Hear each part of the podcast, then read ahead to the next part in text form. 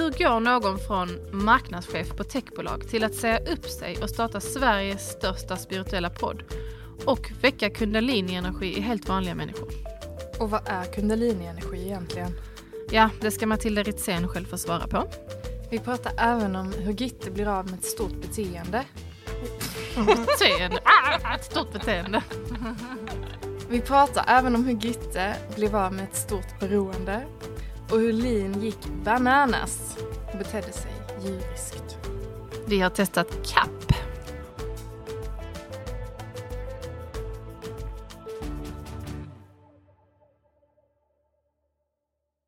Här sitter vi med Matilda Ritzén. Mm. Ena halvan av podden Holy Crap. Ja, tack. Vad pratar ni om i din podd? Vi utforskar den spirituella världen och självutveckling. Så egentligen högt och lågt. Vi intervjuar gäster. Vi har över 200 avsnitt. Och vi går mer och mer in på självutveckling. Det har varit väldigt mycket spirituellt utforskande. Nu är det mer och mer inne på hur du skapar, hur du blir mer och mer ditt autentiska jag. Och det är ju det som världen behöver. Tänker jag. Att alla blir 100%. Ja, för när vi är autentiska, när vi lever så som ni pratar om, att ni börjar känna att ni kommer ännu mer närmare er väg. Det är ju då det blir balans på jorden. Så det är det vi behöver för att moder jord ska överleva också. Balansen. Fantastiskt. Jag jobbar även som livscoach och även då KAP-facilitator. Det håller klasser online och i Stockholm på en studio där.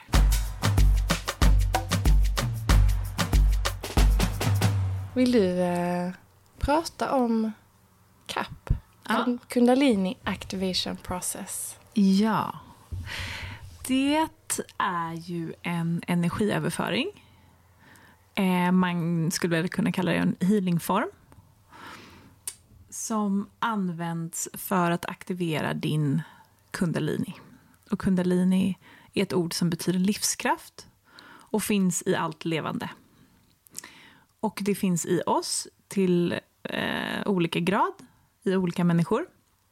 Men när vi föds så har vi det superaktivt, fullt aktivt. Det bara forsar det i kroppen. Det är det som gör att vi är så närvarande som barn. Vi har inte massa känslomässiga blockeringar som gör att vi inte kan vara oss själva fullt ut, utan vi är ju vårt autentiska jag som barn. Och gradvis när vi växer upp så kommer alla människor att börja liksom ha lite mer stagnerad energi eller få mer stagnerad energi i kroppen på grund av känslor som man inte uttrycker fullt ut. För vi lär oss ju hur vi ska vara som människor. Vi får göra det, vi får inte göra det. Vi får prata högt där och inte där. Och vi får gråta och ibland får vi inte gråta. Och, vi har ju så mycket känslor som inte alltid kanske är anpassade för samhället. Så det vi gör är att vi tenderar att vi går och blockerar våra känslor. Och det gör att kundalinin den kan inte flöda fullt ut i kroppen. Och det vi gör i KAP är att vi aktiverar den. Vi får igång den kundalinin igen. Vilket gör att det här flödet kommer igång. Och väldigt mycket av de här stagnerade energierna, känslorna kommer att omvandlas och komma ut ur kroppen. Och när det händer så kommer man också att komma och få tillgång till mycket av det som vi hade som barn. Lekfullhet, intuition, ett bredare känsloregister, mod, kraft, tillgång till det som är du, det som är unikt för dig, din unika personlighet och stå i ditt autentiska ljus. Wow. Ja. Wow. Så det kan hända. Det är det som är syftet med KAP. Det kommer en spontan fråga här från mig då. Kan man då säga att man inte längre passar in i samhället? Ja. Nej, men det kan man ju göra. Men man kan vara medveten om att nu behöver jag anpassa mig lite för att passa in i samhället. Men att man fortfarande ha kvar sitt autentiska jag. Mm, man blir inte helt så kucko och springer runt och är som ett barn. Liksom. Nej, det skulle jag inte säga. Nej. Man är fortfarande en vuxen, mogen person. Ja. Snarare att du blir ännu mer mogen. Mm. För att du hittar en trygghet i dig själv. Mm. Är det inte så att kanske det är samhället som egentligen behöver anpassa sig till de som blir autentiska och genuina? Jo. För att idag är ju inte samhället alls anpassat till folk som är helt sig själva. Nej. Du vet att man får gråta på ICA om man är ledsen. Mm. Att man får skrika i en kudde om man är arg. Och bara liksom man får sätta gränser till sin chef. Ja. Att man får... Utan att det tas personligt. Ja. Ja. Att man får säga, jag tycker inte om det. Jag tycker om det. Jag vill inte göra det. Jag vill göra det. Mm. Alltså yngre generationer är ju mycket bättre på det. Och det håller på att förändras väldigt mycket. Mm. Vi går ju mot... ett mer öppet samhälle, upplever jag det som. Mm. Men jag tror att våra generationer fortfarande är väldigt så, håller oss till mallen, vi får inte sticka ut och så vidare. Men bara i typ USA eller andra länder. Då kan vi ska säga att vi är födda på 80-talet, och det är inte du? 90. Men däromkring. Mm. Ja. Jag känner mig som att jag är född på 90-talet. Yeah. Slutet av 90-talet. Men där någonstans, ja. Där någonstans. Mm. Okej, men där, när du pratade om den här inledningsvis, så fick jag också en fråga som jag måste passa på att ställa. Har du upplevt att, för du pratar om det här med att just att man ska våga vara sitt autentiska jag och visa hela sitt liksom känslospektra. Har du märkt skillnad på olika kulturer? Alltså skillnad på svenskar i sin KAP i förhållande till andra kulturer där det kanske är mer accepterat att liksom få visa väldigt känslor. Stor skillnad. Mm. Ja. Vill du berätta lite om det? För jag är nyfiken. Alltså egentligen... själva processen är ju likadan och kundalini finns ju hos alla och sådär. Men man märker ju att till exempel spanjorer, KAP är väldigt stort i Spanien. Och när man har kappat tillsammans med spanjorer så har ju de lättare att komma åt känslor. Så de har ju lättare för känsloreleaser. De är mer öppna generellt kanske för att uttrycka det. Medan det kan gå oftast ganska lång tid. För mig till exempel så tog det ett halvår av att gå regelbundet på sessioner innan jag grät. Och det är också för att jag gråter inte så mycket i mitt liv. Eller liksom till vardags. Jag är väldigt känslig, men jag vet inte. Du är inte så nära till gråt liksom. Nej, det är inte just, nej. Och absolut inte skrik. Nej. Ilska har inte varit. Inte jag heller. Nej. Jag har försökt få Gitte att skrika i kuddar. Nu börjar vi skrika i kuddar. Det är så bra när man väl. Jag har också börjat göra det nu. Och det är jättebra, för jag har haft en hundvalp som har fått mig att aktivera mycket det här. Säkert om man har barn också. Att det är liksom, man behöver få ur sig. Och... ja, men där till exempel spanjorer eller sydamerikaner eller lite mer de här eldiga kulturerna har ju lättare för att visa känslor. För de som inte har en aning om vad KAP är, så än om Matilda har förklarat att det har livsenergi och sådär, vad händer då? Vad händer på en KAP-session? Det får man ändå förklara där, tror jag. Ja, det är det som är ganska speciellt, som gör att det ser väldigt häpnadsväckande ut. Och kan se lite läskigt ut kanske. Om man är helt ny på det här. För när kundalinin aktiveras. En grej som kan hända då. En sensation är att kroppen kan börja röra på sig. Det här gäller inte för alla. Men det kan hända. Och då kan det vara att man får spontana ryckningar. Eller att armen börjar röra sig. Det här händer lite av sig självt. Alltså... jag brukar jämföra det med för de som har fått barn och fått verkar. Och då är det inte smärtan utan rörelsen i att kroppen faktiskt trycker ut barnet lite av sig självt. Det är samma typ av liksom, att kroppen gör saker av sig själv. Eller kanske. När man precis håller på att somna ibland. Så kan ju kroppen rycka till utan att du har styrt med hjärnan. Exakt så. För den upplevelsen, för att vi kan ju säga att jag och Lin har båda testat KAP. Så vi vet ju egentligen hur det känns. Vi har testat det flera gånger. Och det är den känslan. Alltså de gånger jag har rört mig lite grann, så har det varit den känslan som när man är nära på att somna. Och så rycker det till i en arm eller så. Precis. Det är nog det närmaste man kan förklara. Och sen så kan det vara att man till och med vill ställa sig upp och dansa. Eller så kan det bara vara att ögonlocken rycker lite. Det är, alla, liksom, det är från lite till jättemycket rörelser. Och sen så är det då emotionella releaser. Alltså gråt, skratt eller skrik. Och det kommer också spontant. Och sen kan man, om man har slutna ögon i klassen, då kan man se lite...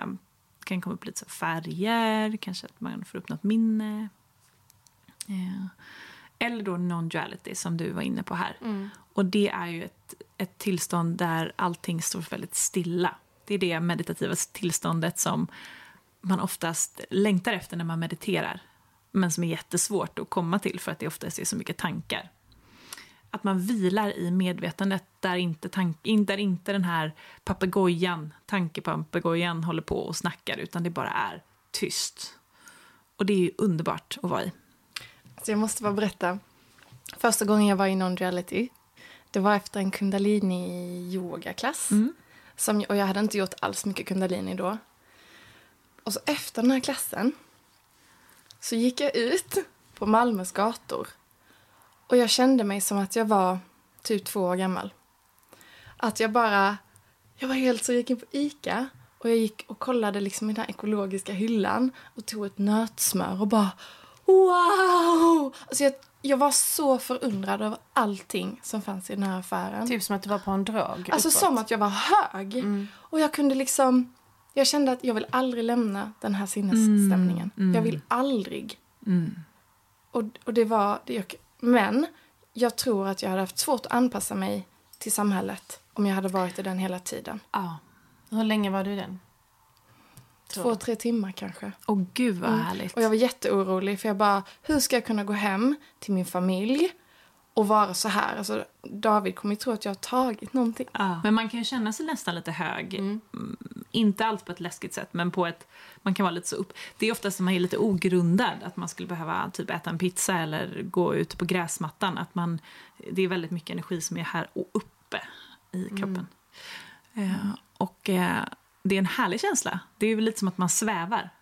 Mm. Så många säger, alltså att man känner som typ som att man har liksom tagit en så här lustgasballong eller någonting. Man kan bli lite så. Mm. Mm. Så jag tänkte spontant när jag skulle prova KAP första gången, så tänkte jag att men lite det här att jag kan tycka det är svårt att släppa kontroll. Till exempel de gånger jag har provat någon form av drog, så tycker jag att jag kan få lite panik och kan inte så här släppa och låta det bara vara. Ah. Och det är det man ska göra i KAP egentligen, släppa och låta det vara. Ganska likt. Mm. Som att ta någon för att röka lite. Ja, eller vad man liksom att man behöver släppa efter och inte vara rädd och inte hålla emot. Mm. Inte ha kontrollbehovet. Nej, precis. Mm. Och det underlättar väldigt mycket, men ja, så om man måste nästan våga, för man kan ligga också en hel session och hålla emot. Mm. För att det är läskigt om man skulle släppa efter, vad händer då? Och det kan man behöva gå några gånger för att våga släppa. Jag vet inte hur du kände. Men att det är lättare kanske desto fler gånger man går. Man vet att så här, okej, nu vet jag hur rummet ser ut. Jag vet hur den här musiken låter. Jag vet hur klassen kommer funka ungefär. Att det kanske när man känner sig mer trygg. Mm. Vågar börja släppa lite mer. Mm. Men jag tänkte att vi skulle prata om också våra olika upplevelser av KAP. Mm, vi har haft väldigt olika. Ja. Väldigt olika upplevelser. Men jag vill höra mer. Kan inte du berätta... liksom, hur kom KAP in i ditt liv? Mm. Jag blev inbjuden av min kompis Julia som har en studio i Stockholm. Hon var en av de första som blev KAP-facilitator i Sverige. Och hon öppnade sen en yoga- och KAP-studio i Stockholm. Där jag nu håller klasser. Och där bjöd hon in mig då för att vi har podden Holy Crap. Och vi blev inbjudna till att testa massa roliga saker. Och jag trodde att jag skulle på en yogaklass. Jag var helt oförberedd. Hade inte läst på någonting. Jag är liksom ingen researchperson, så att jag brukar inte googla så mycket och så. Och sen så kommer jag dit och får ett intro som jag alltid får. Och sen så en demo där man får se hur det kan se ut. Och då får man ju se det på några som är väldigt aktiverade, som har varit på många klasser. Och där som oftast rör sig väldigt mycket. Och det var verkligen mindblowing. Och så här, åh herregud, jag blev lite rädd. Är det det här jag ska göra? Och min första klass hände ingenting. Jag rörde mig inte ett skvatt. Jag kände ingenting. Och kände mig jättebesviken. Mm-hmm. Ja. Och bara, nej, det här var ju verkligen inte... Jag som trodde att jag var så himla känslig. Jag har ju gått på så mycket behandlingar och så. Och sen blev jag ändå väldigt taggad. Det var som att jag kände energin. Jag kände att det här är verkligen någonting som jag... Jag tror att jag också tyckte det var häftigt, hela upplevelsen. Och musiken. Man har jättehög, så här, skitbra, basig musik. Mm. Och jag tyckte bara... Jag bara blev så dragen till hela grejen. Så då gick jag tillbaka typ 4 dagar senare. Och då var jag bakis. Alltså då hade jag suttit och druckit vin dagen innan. Mm-hmm. Så och, det var lite garden nere liksom. Ja, exakt. Mm-hmm. Och det tror jag var bra. Mm. Det är alltid bra att göra lite sådana där. Typ gå på dejt när man är bakis. Alltså saker som så att man chillar lite, slappnar av. Mm. Nej, men då tänkte jag, det här kommer ju såklart bara förstöra flödet. Jag kommer inte känna någonting. Men jag var bara så taggad ändå. Och det tror jag var bra för att jag... Då bara hände det. Du hade inga förväntningar. Jag tänkte, gud vad skönt att ligga här i rummet och lyssna på den här musiken och njuta av. Jag älskade att folk skrek och grät och gillade liksom det här lite extrema. Och då hände det massa. Då rörde jag mig massa och kände massa och blev helt totalt superhukt. Mm. Och sen gick jag på med liksom klass varje vecka och bara pratade om det. Det var det enda jag pratade om. Typiskt manifesting generator, bara går rakt in och bara och sen utbildade jag mig typ ett halvår senare. Men vad hände liksom i ditt liv? Finns det saker som du bara massor. Detta hände? Alltså verkligen, sen vet jag inte vad som skulle hänt utan kappen och inte. Nej, det vet man ju inte. Men den stora, men egentligen allting hände då efter några månader så sa jag upp mig från jobbet. Jag åkte på en lång resa där jag väckte jättemycket energi. Alltså jag kände mig som verkligen som ett förut efter. Många har ju en sån här resa när man har åkt till Bali eller Indien, eller jag åkte till Costa Rica. Och det hände massa med mig där jag verkligen kände att jag hittade hem på mycket sätt. Och sen sa jag upp mig från mitt vanliga jobb och satsade heltid på Holy Crap. Och det väcktes också en feminin energi som jag tycker har varit den stora och bästa delen nästan med kappen. Att jag har fått igång min feminina energi. För jag var väldigt mycket i maskulin energi. Som i att jag var väldigt mycket i görandet. Väldigt mycket i kontroll. Struggle. Alltså jag kämpade på, jobbade mycket. Ville liksom... Jag var väldigt ambitiös. Men det handlade väldigt mycket om resultat och... prestation och det var ganska så liksom, jag var ganska liksom, lite hårdare tror jag i mig själv. Och sen så började det komma igång ett flöde i kroppen som väckte en feminin energi som i sensualitet, sexualitet, känslor. Jag blev mycket mer hudlös, mycket mer känslomässig.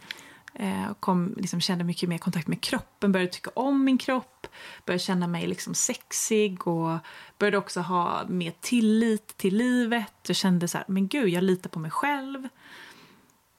En fråga. Ja. Har du tidigare i livet känt så? Alltså när du var yngre?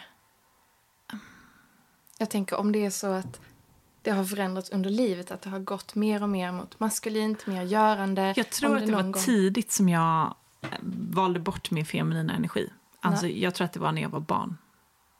Typ. Ja. För att den här energin känns ny, men det är klart att den inte är det. Jag hade väl den. Men jag gick också lite coaching förra hösten. Och då fick jag kontakt med att jag släppte den här feminina energin tidigt sen jag var 8-9 år typ. Var du då en så kallad pojkflicka? Nej, verkligen inte. Nej. Men den här tilliten och lekfullhet. Jag tyckte inte det var så kul att leka som barn. Nej. Kreativiteten har jag i och för sig haft mycket av. Men det har, en avslappnad lekfullhet. Den har jag inte haft så mycket av under mina tonår och så. Du skulle vara kanske skärpt och men duktig och så. Ja, jag kan känna igen det också. Ja. Det kan väl du också känna igen egentligen, det kanske. Jättemycket. Jag tror jag tappade min my good flow när jag var typ 3. Mm. Men var det någonting, om du har tänkt på det, var det någonting som hände när du var 8-9 som du liksom ändå kan... Alltså inte så här, en dag hände detta, men något skede i livet. Liksom, jag tror att det är kopplat till min pappa. Det var det jag fick fram när jag... Känslan av att... min coach sa det på ett ganska fint sätt att pappor kan vara lite rädda för sina döttrars feminina energi för att den undermedvetet är en dragningskraft. Den är väldigt magnetisk. Och att han helt omedvetet såklart har blockerat typ... Åh, jag sätter på mig massa fina kläder och ett rött läppstift och... Det kanske jag inte gjorde när jag var 8 år, men typ när jag var lite äldre. Nej, ska du verkligen se ut sådär? Ska du inte liksom dämpa? Du har lite för kort kjol. Eller, jag var jätte så här, spontan och härlig, sprudlande. Tona ner dig lite grann.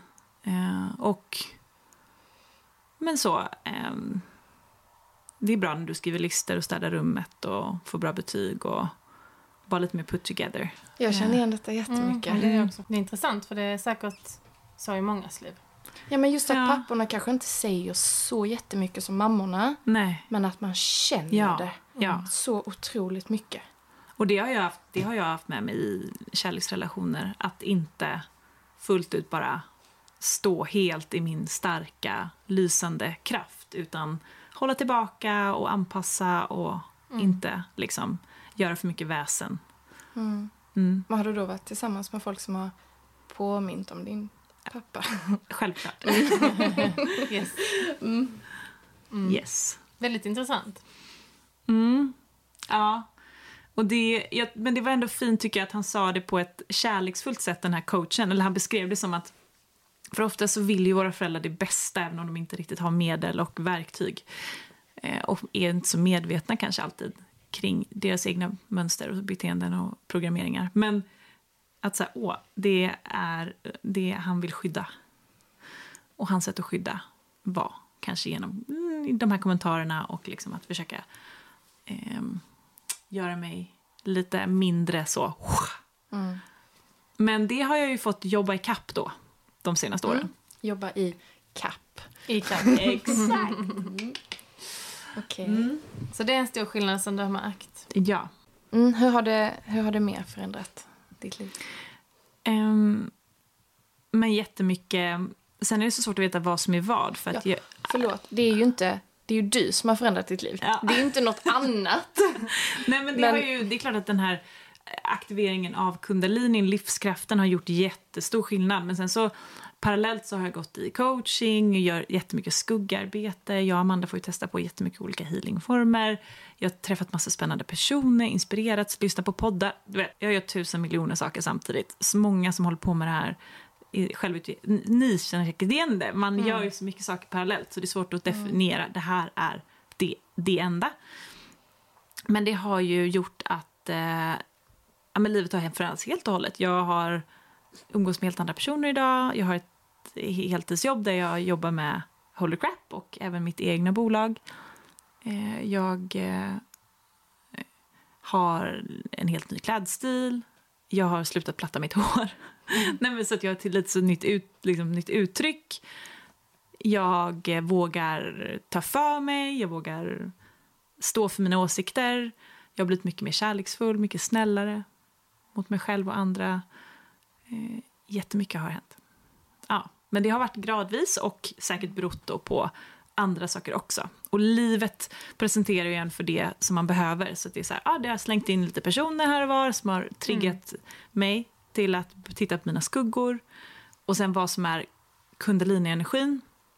Det som händer, som man kan säga, är ju att när den här aktiveringen drar igång i kroppen så kommer man att höja sin vibration. Jag vet inte hur mycket ni har varit inne på och pratat om sånt. Men vi alla vibrerar på en viss nivå. Alltså vår energi vibrerar på en viss frekvens. Och när man gör healing överlag så höjer man sin frekvens. Det gör man även om man går i en bra terapi. Alltså att man börjar titta på sina skuggor och mönster. Och börjar ha nya beteenden och nya känslor i kroppen. Så höjer man sin frekvens. Och när man höjer sin frekvens så kommer också livet presentera en för helt andra saker. För då kommer man träffa nya människor. Man kommer bli intresserad av nya saker. Man kommer kanske få in... Ja, men, som för mig. Jag fick in en hund i livet. Jag fick in liksom, 10 fantastiska tjejkompisar. Vi träffar massa spännande saker. Så det är liksom... Livet ger en mer och mer och mer. Desto mer du jobbar med självutveckling och höjer din energifrekvens. Och visst kan man höja frekvensen då, tänker jag också, genom att till exempel leva mer hälsosamt, äta bättre, yes. Kanske avstå rökning, alkohol, yes. Eller? Ja, alla de där sakerna sänker ju din vibration. Precis. Till exempel varför det handlar, alltså mat, allting har ju en frekvens, även ekologisk hälsosam mat har en högre frekvens än McDonald's. Och även så här, mat lagad av kärlek har högre frekvens än som sagt en processad mat. Allt det påverkar din energi. Men om man då är helt ny på det här ändå, vad är KAP? Alltså det har vi frågat, men jag tänker, vad är det egentligen? Livsenergi. Ja, alltså vad kommer det ifrån då?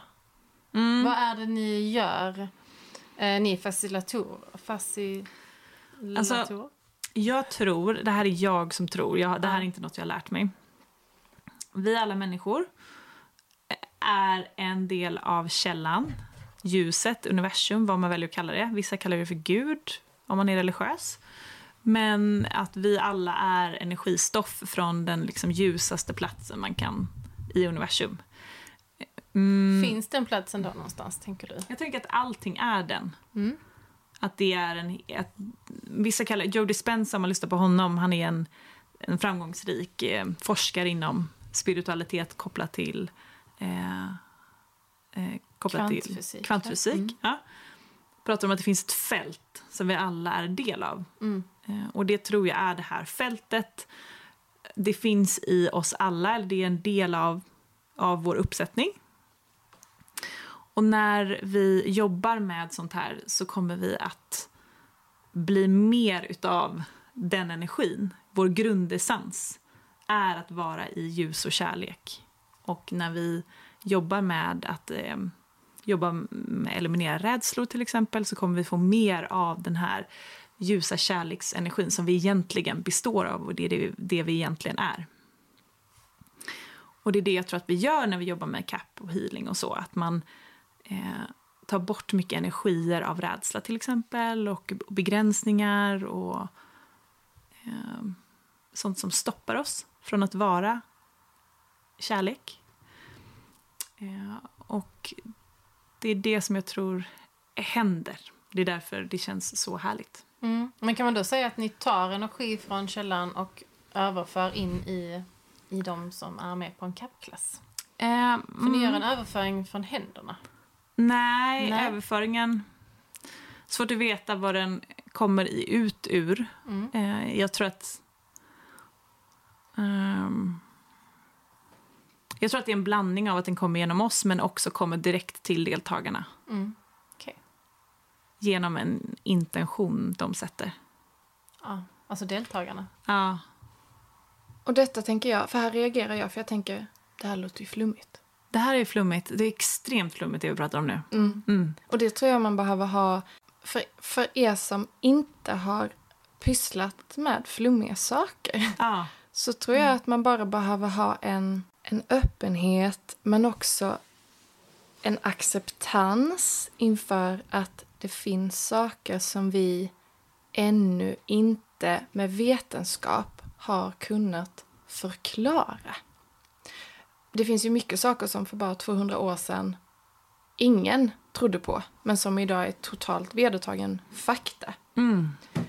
Och detta känns som, men jag tror det är lätt att bara bli skeptisk och bara, vad är det här för någonting? Och nej, det här låter jättekonstigt och flummigt och skrämmande. Men att så har man ju känt inför väldigt mycket i samhället. Verkligen. Typ elektricitet. Eller internet. Men det här är superflummigt, och nu är jag så van vid att alltid prata om det här, för att alla mina kompisar, det här är det enda vi, alltså alla är precis lika flummiga och konstiga, så att jag glömmer bort också att just det här är jättekonstigt. Mm. Alltså det är ju konstigt i samhällets malmet, om man säger så. Mm. Om man ska hålla sig inom dem, i den boxen. Ja, men vi lär oss inte i skolan. Nej, det är ingenting precis. Vi läser om på nyheterna. Det finns inte så många tv-program om det. Så men det är vi inte lär konstigt. Oss heller inte i skolan hur man har en bra relation med någon man älskar. Nej. Eller hur man gör slut. Eller hur vår menscykel funkar. Ja, precis. Eller hur att vi har ett självvärde. Nej. Så det lär vi oss heller inte. Nej, vi lär oss så. Typ hur man tror att pyramiderna byggdes.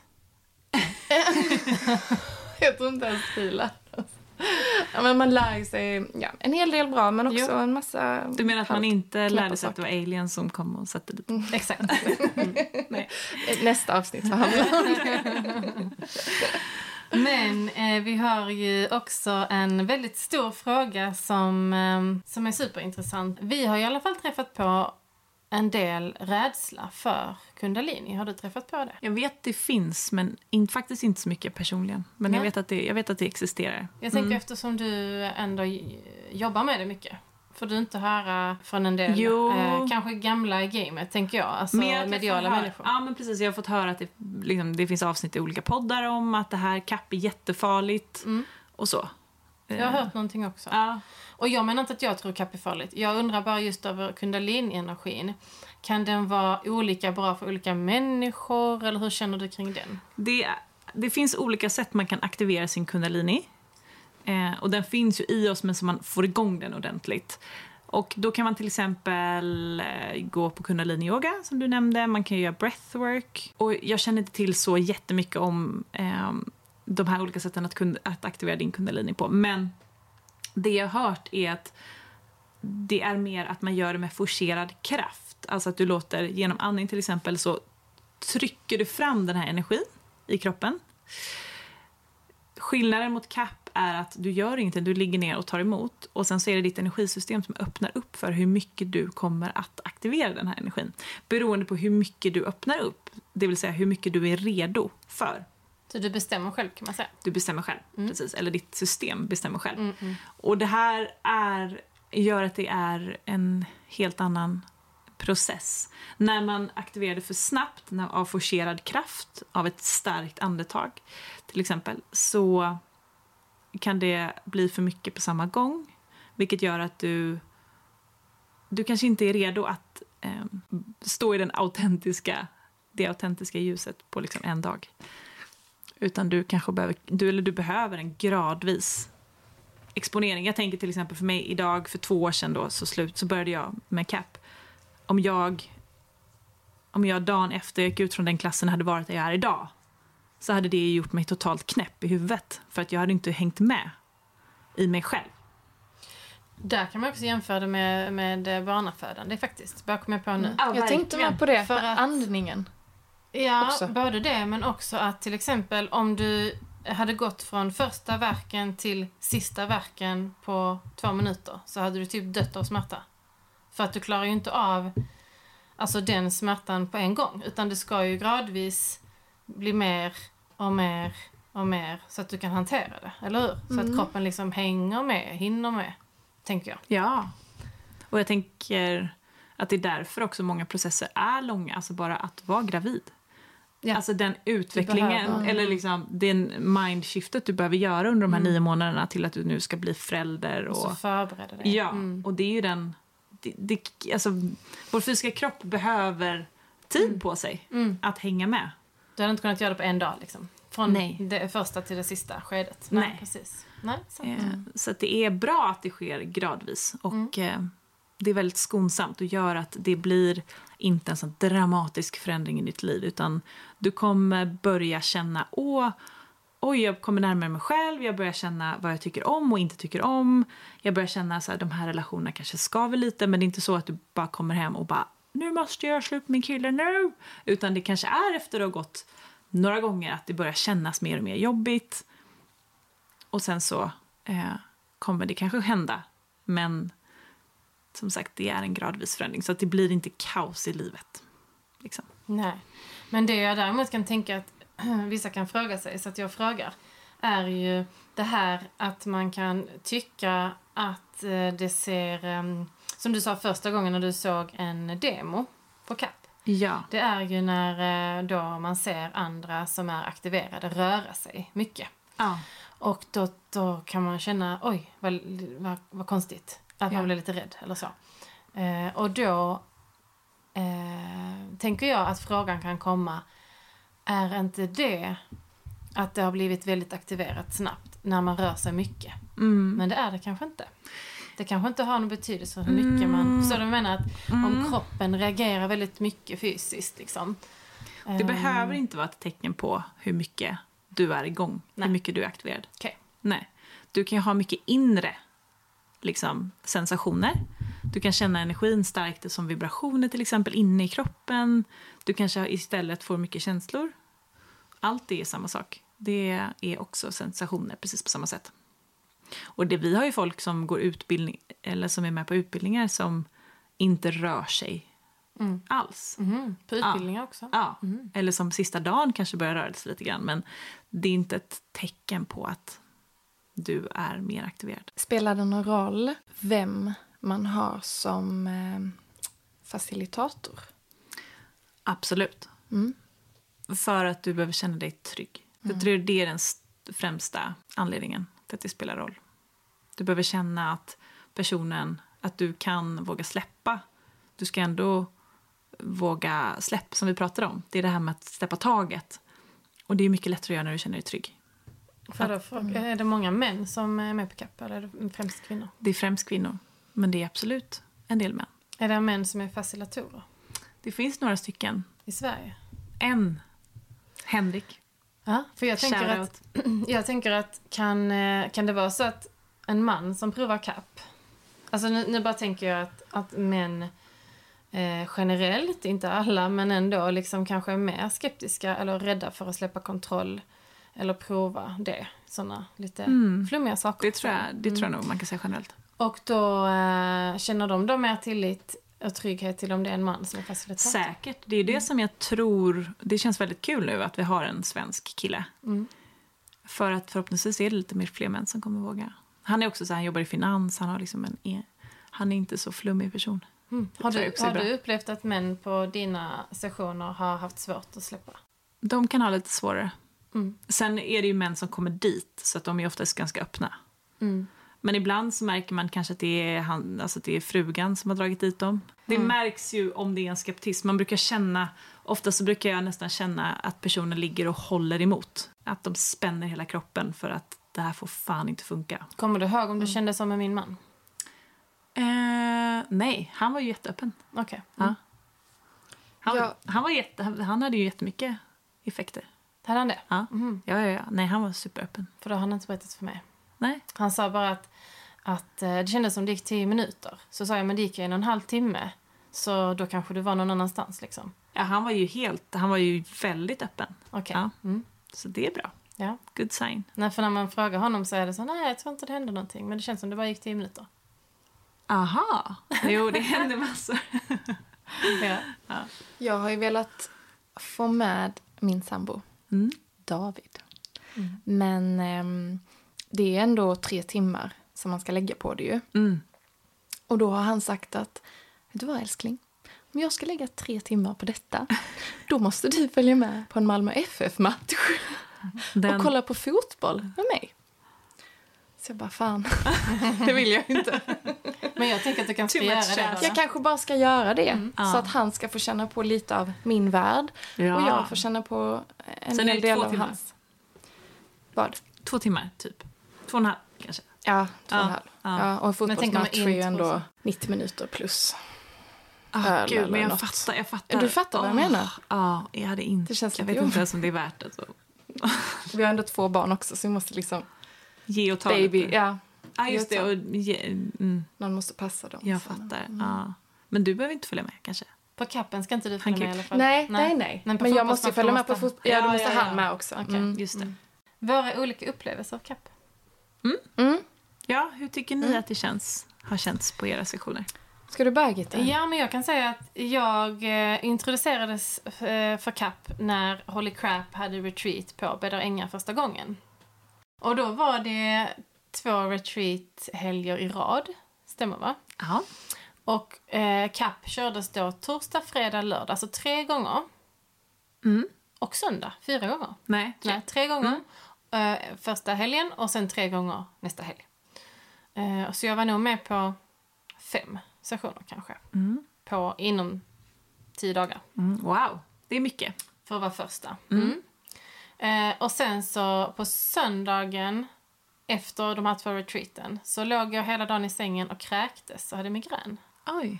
Sen om det berodde på det vet jag inte. Men det kändes lite som att jag hade en utrensning av saker, gamla saker som skulle iväg. Kändes det för mig i alla fall. Mm. Men jag säger inte att det var någonting dåligt alltså, med KAP, det är inte det jag säger. Utan mer att det kanske var väldigt mycket som hände i mig i alla fall på den tiden. Mm. Och att man kan ju få den typen av symptom egentligen av en massage, av en healing också. Alltså just att det rensas ut saker i kroppen. Så att, Men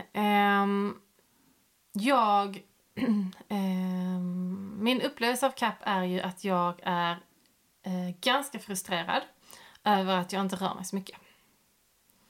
Och så rotar jag i detta. Bara, varför? Och frågar jättemånga. Jag har frågat massor av...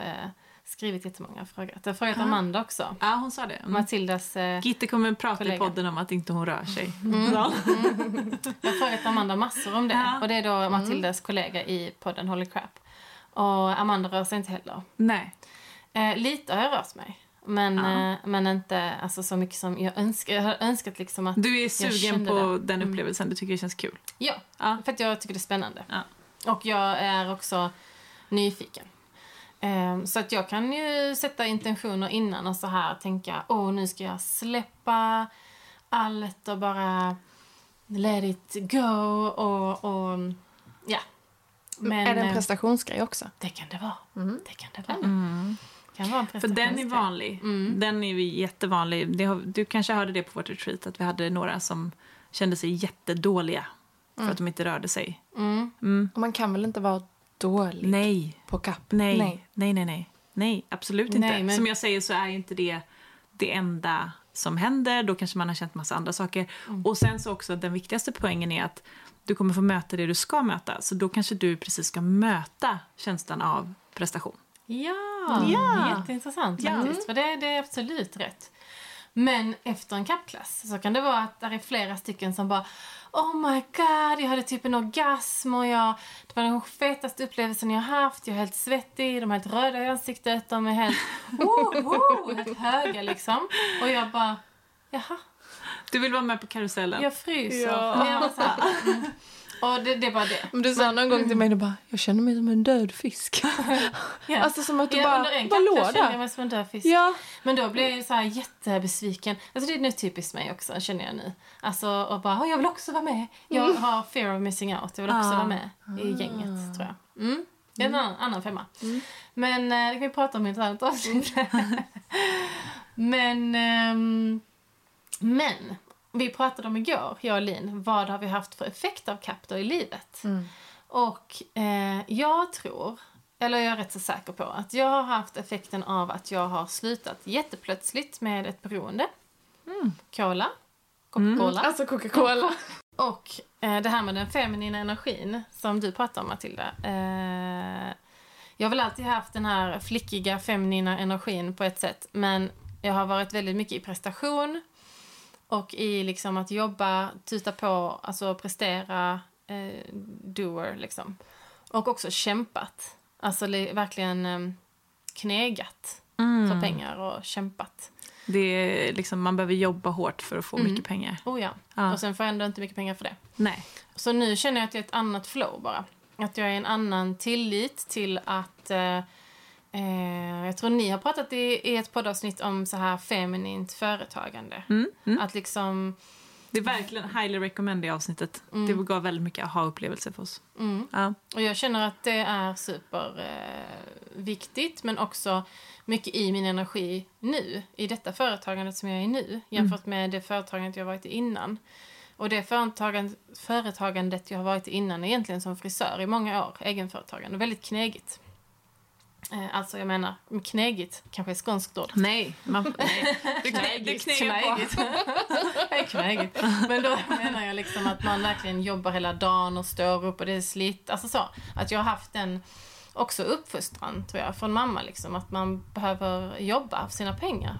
Men den uppfostran har ju alla som har föräldrar i, alltså typ 50-talist, 60-talist. Mm. Ja. Men i alla fall så känner jag nu att jag är mycket mer så här att jag tillåter mig själv att vila en dag när jag känner att jag behöver vila. Eller andra dagen på mensen när jag känner att jag behöver gå in i en grotta. Mm. I den mån det går. Sen när man har småbarn så är det svårt. Men jag menar just i jobbsammanhang. Så att det kan jag känna att jag är mer i den energin. Att jag har kommit in i en mer tillåtande flow till att känna efter i min kropp. Och också att jag suktar mycket mer efter hälsosamma vanor och mat. Mm. Jag äter ju faktiskt inte socker och godis och sånt som jag gjorde innan alls. Jag är inte alls intresserad av det. Och innan var jag verkligen en sockermänniska. Alltså som var helt addicted till det. Mm. Det vita pulvret. Nej, ska jag.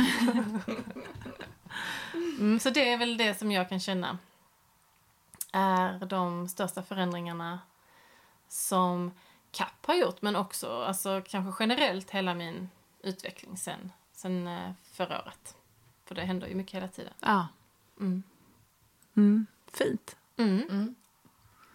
Jag känner ju att KAP har triggat igång väldigt, väldigt mycket inom mig. Jag hade ju min första session med dig, Matilda, och Julia. Mm. Ni tog min KAP oskuld. Oh, wow. Jag blev ju liksom eld och lågor över hela grejen. Även om det inte var så att det... Alltså det hände en del. Jag såg en hel del och kände en del. Och sen rörde jag mig en del. Dagarna efter så var det framförallt en sak som hände väldigt tydligt. Och det var att jag fick ett sånt jättestort sug och begär av att måla. Mm. Alltså det var liksom på en löjlig nivå. Och du kommer kanske ihåg detta, Gitte. Att jag hade varit helt frustrerad för att jag var frustrerad några dagar. Eftersom jag kände att jag är föräldraledig. Eller i alla fall jag har en bebis som jag liksom kräver väldigt mycket tid. Och vi har liksom ingen studio eller så i vår lägenhet där jag bara kan skvätta färg. Men du målade, Gitte, kommer jag ihåg? Mm, jag målade i vardagsrummet, så har jag så tre olika stationer i vardagsrummet. Och då tänkte jag så, om Gitte kan, då kan fan med jag också. Ja, fast jag gör det ju oftast när barnen har somnat. Säga, annars blir det ju väldigt jobbigt. Kladdigt. Jo, men ändå, att du gör det, att du bara gör det. Mm. Så jag köpte en sån jättestor canvas, bara placerade på en byrå i vardagsrummet och bara började slabba. Liksom. Jag hade ungen i sele och målade. Hans strumpor blev helt nedfärgade, men skitsamma. Alltså jag bara målade och jag bara, jag måste göra detta. Gud vad underbart. Mm. Det här gör mig så lycklig. Mm.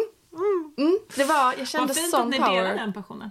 Vi delar så mycket. Det är helt galet. Vi har väldigt mycket samklang. Väldigt mycket hela tiden samma saker som vi upptäcker i livet. Alltså samma väg. Wow. Mm. Utan att vi medvetet liksom härmar varandra eller så. Utan det bara, just det, nu har jag också den grejen. Mm. Ja. Mm. Ja. Mm. Jo, men så det var en grej. Och sen en annan var också att jag inte ville dricka kaffe längre. Och jag har alltid... Nu dricker jag i och för sig kaffe, men inte lika mycket alls. Det gör du inte riktigt egentligen, för du dricker inte kaffe. Du har slutat dricka kaffe. Ja. Det har du. Ja. Du har slutat dricka kaffe, men sen en gång om dagen ibland. Eller inte ens en gång om dagen, men ibland kanske... så vill du ha lite. Ja, som nu precis när din mamma bjöd på hennes liksom mega fina brygg. Mm. Ja, men då tog jag en kopp. Men inte så på morgonen, jag bara... Nej, måste ha kaffe. Egentligen har du slutat dricka kaffe, kan jag tycka. Ja, i förhållande till hur det var innan. Mm.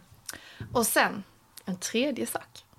Det är att, och det här kände jag ändå ganska tydligt efter kappen. Jag har blivit så mycket bättre på att sätta gränser. Mm. På ett liksom övertydligt sätt.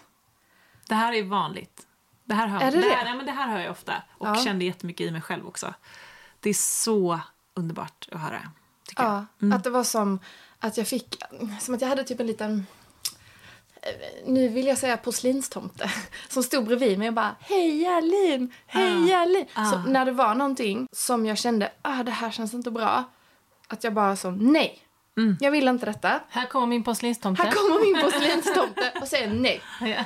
Och det var inte att jag ens behövde, i början kanske jag var lite så men gud jag måste förklara mig och sådär. Men sen var det bara så nej, jag vill inte det här. Jag behöver inte ha någon specifik anledning, liksom en lista 1, 2, 3.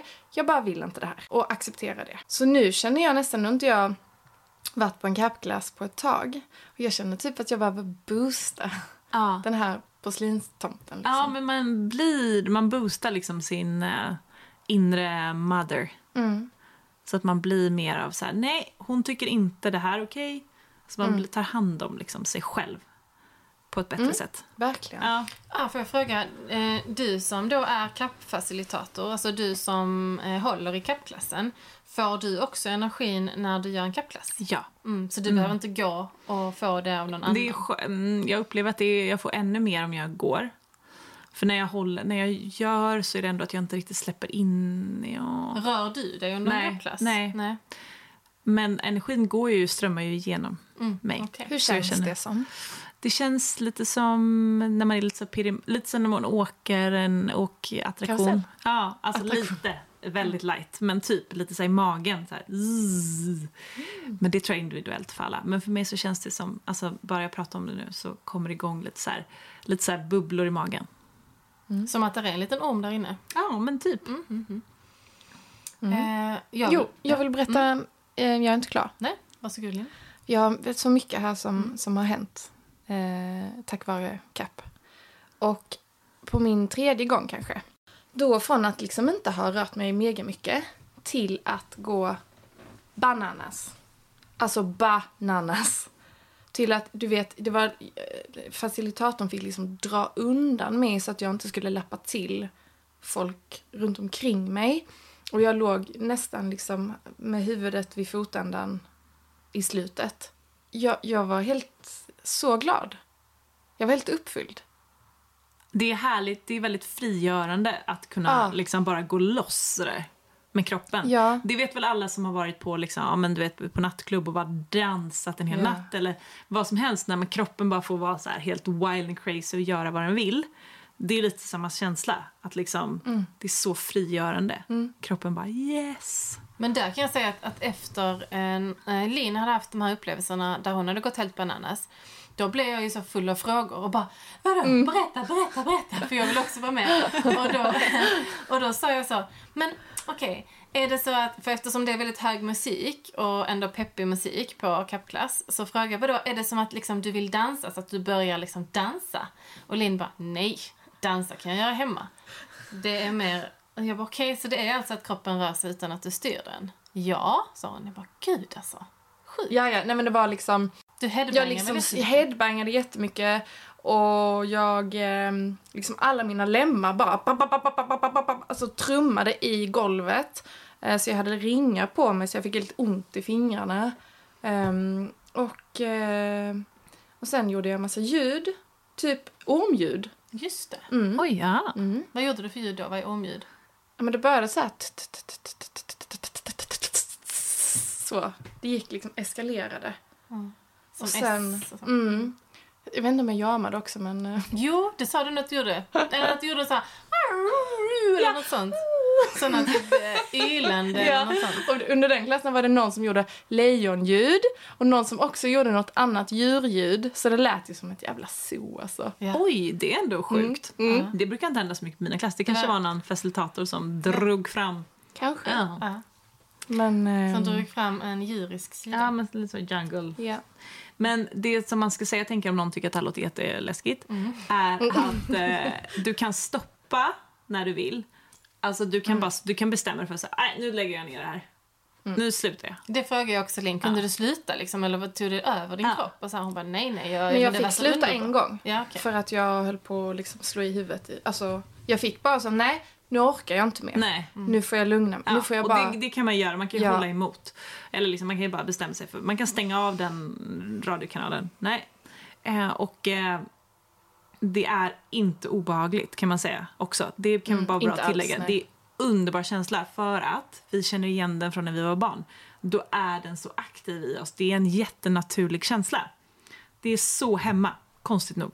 Även om det låter helt galet när man sitter och trummar och gör konstiga ljud och så. Men jag typ skrattade ju samtidigt som jag gjorde detta. Ah. Jag var ju väldigt glad. Jag kände ju att det kändes helt rätt.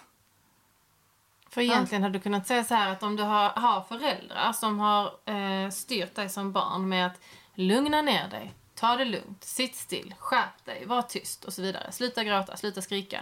Då tar det ju emot kanske att vara så. Men om du egentligen hade haft föräldrar, säger vi, som bara, om man leker med tanken, som hade bara, lev ut, skrik, dansa, gör vad du vill. Och så... då kanske man hade känt igen det bättre, tänker jag. Eller alltså, inte känt igen det bättre, men alltså varit mer bekväm i att det vi pratar om bara. Ja, men då tänker jag att man kanske inte ens hade behövt gå på en klass. Nej. För att då många gånger så är man ju tillrättavisad in i boxen. Det är ju ofta det man är. Och det gör jag ju tyvärr med mina barn också. Liksom. Det är ju så, allting man tycker är obehagligt och läskigt handlar ju om att vi har lärt oss att det inte är okej.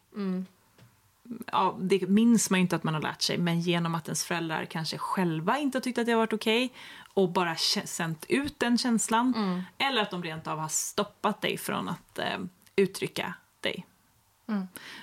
Och då kommer det ju vara jätteläskigt sen när man ser folk göra så, för då har du ju lärt dig, det där är ju jättefel, men man vet ju inte om att man har lärt sig det, men man tycker bara det är fel och konstigt, och det är det alla rädslor är i vårt samhälle. Det är därför vi skriver skit till Bianca Ingrosso och tycker att hon är för mycket, och det är därför allt liksom, näthat och allt hat finns, det är för att vi rädslor, ja. Det är rädslor, vi bara tycker att det känns läskigt, det okända. Men jag undrar, vad kommer tro in i det här? Alltså, måste man tro på KAP, alltså tro på den här energin för att få resultat, eller kan en helt otroende person alltså en person som är helt skeptisk och bara, ja, nu får vi se vad frugan har lurat in mig på här eller jag tror kompisen. Så här, skeptism, då är det att du inte tror. Alltså då aktivt bestämmer du för att inte tro.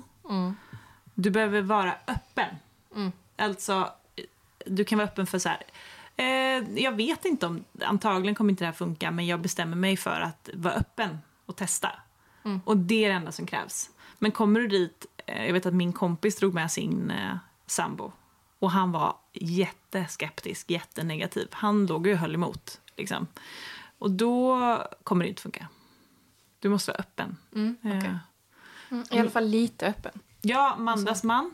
Ja, även din man. Ja, alltså min man var ju med då under ett retreat förra sommaren. Han blev ju lite inslängd i det. Ja. Alltså jag sa till honom att nu tycker jag du ska gå in där och göra det.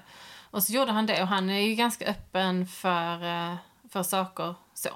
Han kändes jätteöppen i energin. Ja. Och även Amandas man är öppen, men helt ointresserad, skulle jag säga. Ja, och han hade ju jättemycket, det hände ju hur mycket som helst i honom. Det är väl ett bra exempel. Amandas man, han, som Amanda förklarade, så jobbar han med ett jobb som då inte alls är inom detta. Nej, men businessjobb. Business. Ah.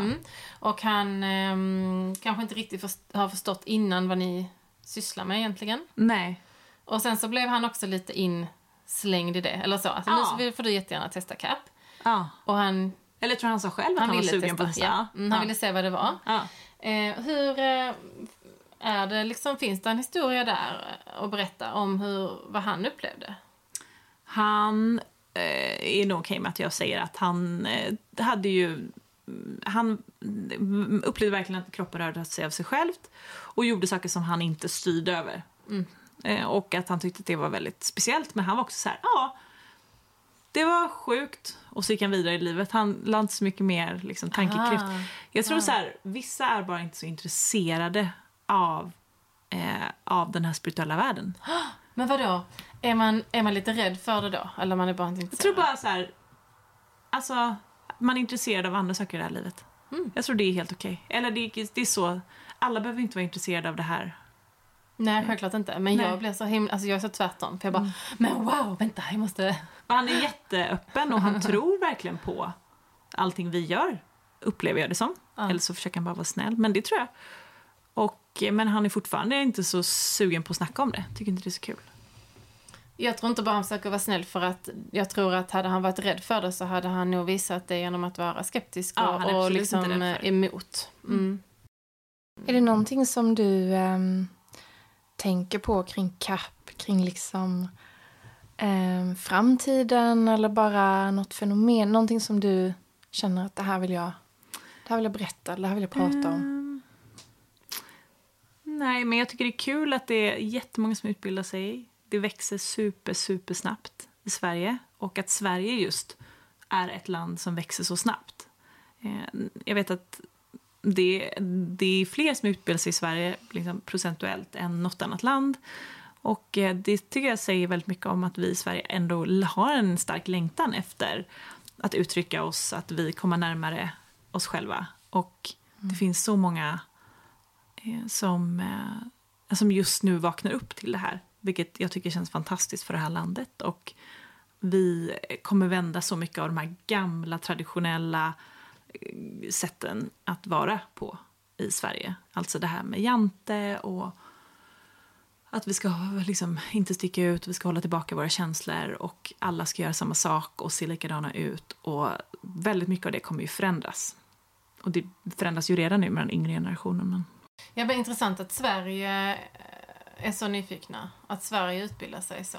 Jättekul. Det känns, jag tror verkligen Sverige kommer gå först även i det här. Vi är så snabba på trender. Vi är så nyfikna på allt det nya. Vi kommer nog leda mycket inom det här nya spirituella framåt. Skulle du säga att alla behöver KAP? Nej. Jag tycker du ska göra det om du känner dig dragen. Och sen handlar det kanske om var man är i livet också. Jag hade inte kanske behövt KAP under vissa perioder av mitt liv. För det hade liksom inte lirat väl. Nej, jag kan känna att det är därför jag kanske inte rör mig så mycket också. Visst, det kan absolut ha att göra med att det finns sidor av mig som behöver liksom, som jag behöver jobba med. Till exempel prestation, och att jag har svårt att känna mig utanför och sådana grejer, att jag vill vara med. Men jag tror också att där jag är i livet nu så är jag väldigt trött. Alltså att jag är trött i hela mitt väsen. Verkligen, och det är ju en av liksom grejerna som är jättevanlig. Att du känner snarare att du inte kan röra dig, att du nästan ligger fastnålad i golvet. Och det brukar vara för att kroppen är trött. Alltså jag känner mer att jag är trött längre in än kroppen. Ja, typ i själen. Ja. Ja. För att jag... det är mycket hela tiden bara. Jag ångrar på mycket i alla... Både i självutveckling men i allt annat också. Så att man ska hänga med. Så det kan vara det. Ja. Och jag vill också säga att de gånger jag har provat KAP online så har jag ändå känt av mer. Då har jag legat alltså hemma i mitt hem. Och... alltså jag kan ha rört mig lite, men mer liksom att jag har känt av att wow, nu ligger jag här och känner att hela min överkropp liksom, som en tröja, har inte obehaglig, men en kraftig energi. Typ som att jag har en jättestor tröja på mig som är över hela min överkropp, säger vi. Alltså så att jag verkligen känner av saker som pirrar eller värmer eller trycker eller så. Tydligt. Så att det verkligen går att ta på. Så det kan jag känna av det kraftigare hemma. Och det kan ju vara för att jag är mer trygg hemma. Att jag inte är bland andra. Du slipper ha det här jämförandet kanske? Sant. Men det är också fantastiskt att KAP funkar online. Det är så bra. Det är helt sjukt. Men det funkar verkligen. Jag sitter bakom en skärm. Och sen sitter du bakom din skärm i Malmö. Det är otroligt. Ja. Men det är just intentionen liksom. Ja. Jag vill också säga att dina ögon, Matilda, är fantastiska. Jaha. Tack. Det känns ju som du har en mycket livsenergi i dina ögon. Det har ni också. Men tack. Men mer nu än för några år sedan, absolut. Ja, men faktiskt. Alltså, jag tycker men man blir det är påtagligt. Det är ju otroligt härligt att leva det liv som man är menad för att leva. Verkligen. Ja, men herregud, det är ju verkligen någonting som har hänt oss ju. Att vi har ju börjat leva efter så som vi vill leva. Alltså, vi har kommit det största ju. Ja, vi har kommit närmare vårt liv som vi vill leva. Ja, för att vi har ju startat, eller jag har börjat starta en business där jag bara ska köra på intuition. Alltså okej, lite planerande också, men feminint. Och inte, för jag lever med en väldigt superentreprenör. Och när jag börjar prata om vad jag vill göra, då är han så, jaha, och hur har du tänkt? Liksom Q1, Q2, Q3. Verkligen så här, du måste ha en businessplan, du måste det, du måste göra en undersökning, du vet, intervjua folk. Pengar måste komma in innan de går ut. Pengar måste komma in ny, helst igår. Och jag är bara så, chilla mannen. Det här löser sig. Mm. Och sen kan jag inte säga mer för att han kommer inte förstå. Men att jag helt har tilltro till att allting kommer lösa sig. Ja. Mm. Det är så modigt att våga vara i det. Mm. Mm. Och det är sån kraft i det. Och det är då man blir magnetisk. Mm. Och det är då som man får massa saker levererat. Som man bara, så har det varit i vår podd hela de här 4 åren. Att saker och ting faller ner i knät. Det är helt sjukt. Oj, där hörde någon av som exakt det vi behövde. Och där hör någon av som exakt det vi behövde. Och gästerna bara linar upp. Och det händer när man vågar släppa kontrollen. Och sluta vara så besatt av att göra saker på rätt sätt. Mm. Och göra saker som man tror att man ska göra saker. Och hur andra gör. Och följa olika planer och göra olika så här. Utan istället lita på att du är hållen. Och att det kommer ordna sig. Och det är ju det är en otroligt bra grej. Mm. Alltså att du måste inte vara med i gänget med alla andra. Utan du kan göra din egen grej. Det är ju när man vågar göra sin egen grej. Mm. Och kämpa emot den där. Jag måste vara med. Alltså, det är då du blir framgångsrik. Ja. Riktigt. Jag vill säga tack för kärleken, Matilda. Mm. Verkligen. Tack så jättemycket. Fint.